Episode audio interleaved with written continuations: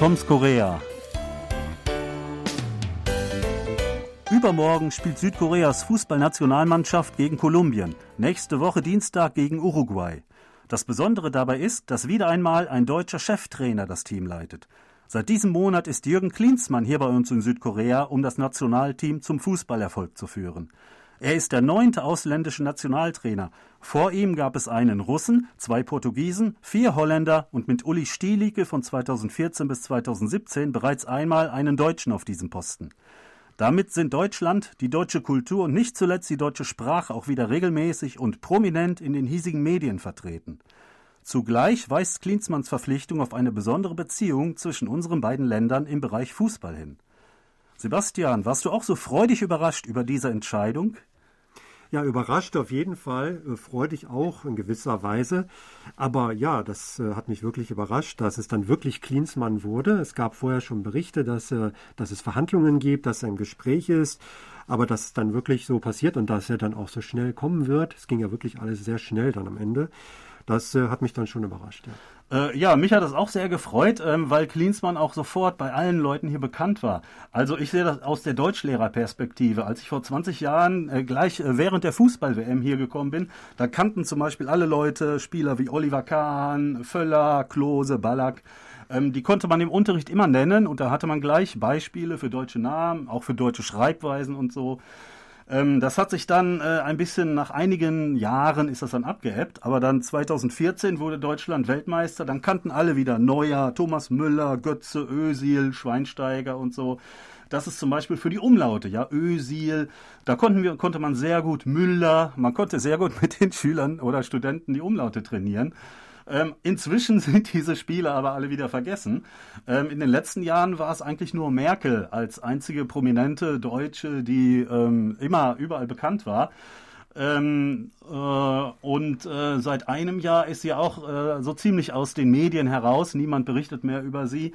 Es war jetzt eigentlich ziemlich ebbe. Es war immer, äh, ich war ein bisschen Verlegenheit, wenn ich auf deutsche Berühmtheiten zurückgreifen wollte. Dann kamen dann so Leute wie Einstein oder sowas, die man dann immer aus der Tasche zieht. Aber jetzt habe ich wieder ein tolles Beispiel. Klinsmann kennt jeder. Ja, vielleicht noch ein anderes Beispiel. Da gibt es auch einen Michael Müller, der ist nämlich seit 2018 technischer Direktor bei dem koreanischen Fußballverband. Das war mir auch erstmal gar nicht so bekannt. Das merkte ich erst jetzt im Zuge der Verhandlungen mit Klinsmann, dass es da einen Deutschen auf diesem Posten gibt. Und ja, der hat da auch, glaube ich, eine wichtige Rolle gespielt und äh, auch ein schöner Name für deine Studenten zum Üben. Michael Müller, glaube ich. Und da soll der bekannte ähm, koreanische ja, ehemalige Fußballspieler Park Ji-song, der soll eine Rolle dabei gespielt haben, dass Michael Müller eben zum koreanischen Verband wechseln konnte. Genau, ähm, Michael Müller war damals ähm, eine Art Jugendtrainer im DFB gewesen, also speziell für den Jugendbereich ähm, da gewesen. Und in dieser Funktion äh, haben sie ihn anscheinend auch nach Korea geholt. 2018. Ähm, dort ist er für den ähm, koreanischen Fußballverband äh, im Jugendbereich eingesetzt worden. Äh, man sagt auch, er war ein Coach for Coaches. Also er hat besonders dann Jugendtrainer wohl auch fortgebildet und da auch gescoutet in dieser Hinsicht.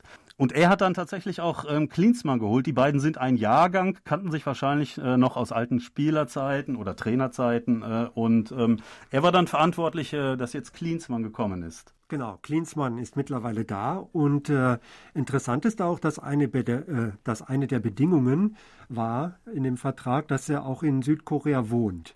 Und äh, er wird also auch dann wirklich hier vor Ort sein. Er wird sich die Spiele anschauen der koreanischen Liga, richtig mit den Leuten intensiv wahrscheinlich zusammenarbeiten wollen. Und äh, hat auch auf der Pressekonferenz, die er gegeben hatte nach der Ankunft, auch erzählt, dass er ähm, sich wirklich freut auf diese Arbeit in Südkorea, weil er sich noch gut an die Zeit erinnern kann, äh, als er in Südkorea war 2002 zur WM. Und ich glaube, er ist wirklich richtig motiviert und er möchte hier was bewegen. Also den Eindruck habe ich schon bekommen. Ja, er war auch schon 1988 hier. Da hat er mit der olympischen Mannschaft die Bronzemedaille in Seoul gewonnen.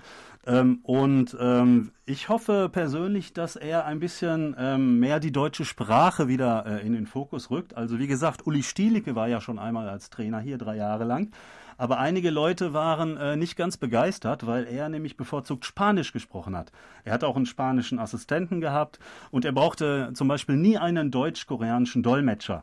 Darüber waren natürlich einige Deutschlehrer ja ein bisschen erbost. Und jetzt hofft man, dass äh, durch Klinsmann wieder ein bisschen ähm, äh, dieser Markt ähm, wieder ein bisschen nachgefragt wird, dass also junge, ausgebildete Deutschübersetzer da vielleicht irgendwo eine Chance bekommen.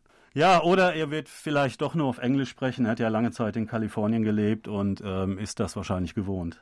Ja, ich denke auch, dass es mit der Verständigung da keine Probleme geben wird. Ähm, Vielleicht müssen wir auch darauf eingehen. Es gab auch ein bisschen Kritik an seiner ähm, Ernennung zum Nationaltrainer. Zum Beispiel wurde auch in koreanischen Medien gesagt, ob er jetzt wirklich der beste Kandidat sei, denn er hat ja recht lange nicht als Trainer gearbeitet. Äh, die letzte Station bei Hertha BSC, es war auch nicht so erfolgreich gelaufen. Also gab es auch ein bisschen Kritik und äh, er muss jetzt schon beweisen, dass er also wirklich äh, was bewegen kann und dass er die Mannschaft also zu Siegen führen kann und hat ja da auch ehrgeizige Ziele formuliert, will jetzt den Asien Cup gewinnen, das wurde als Ziel ausgegeben.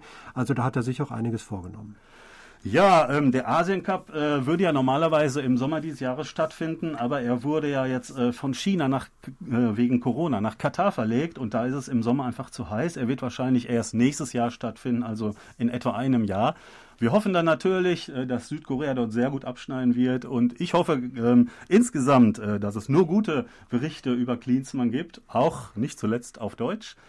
Und äh, mit dieser Hoffnung verabschieden wir uns, sagen auf Wiederhören bis nächste Woche. Thomas Kuklinski, Reh. Und Sebastian Ratze, auf Wiederhören.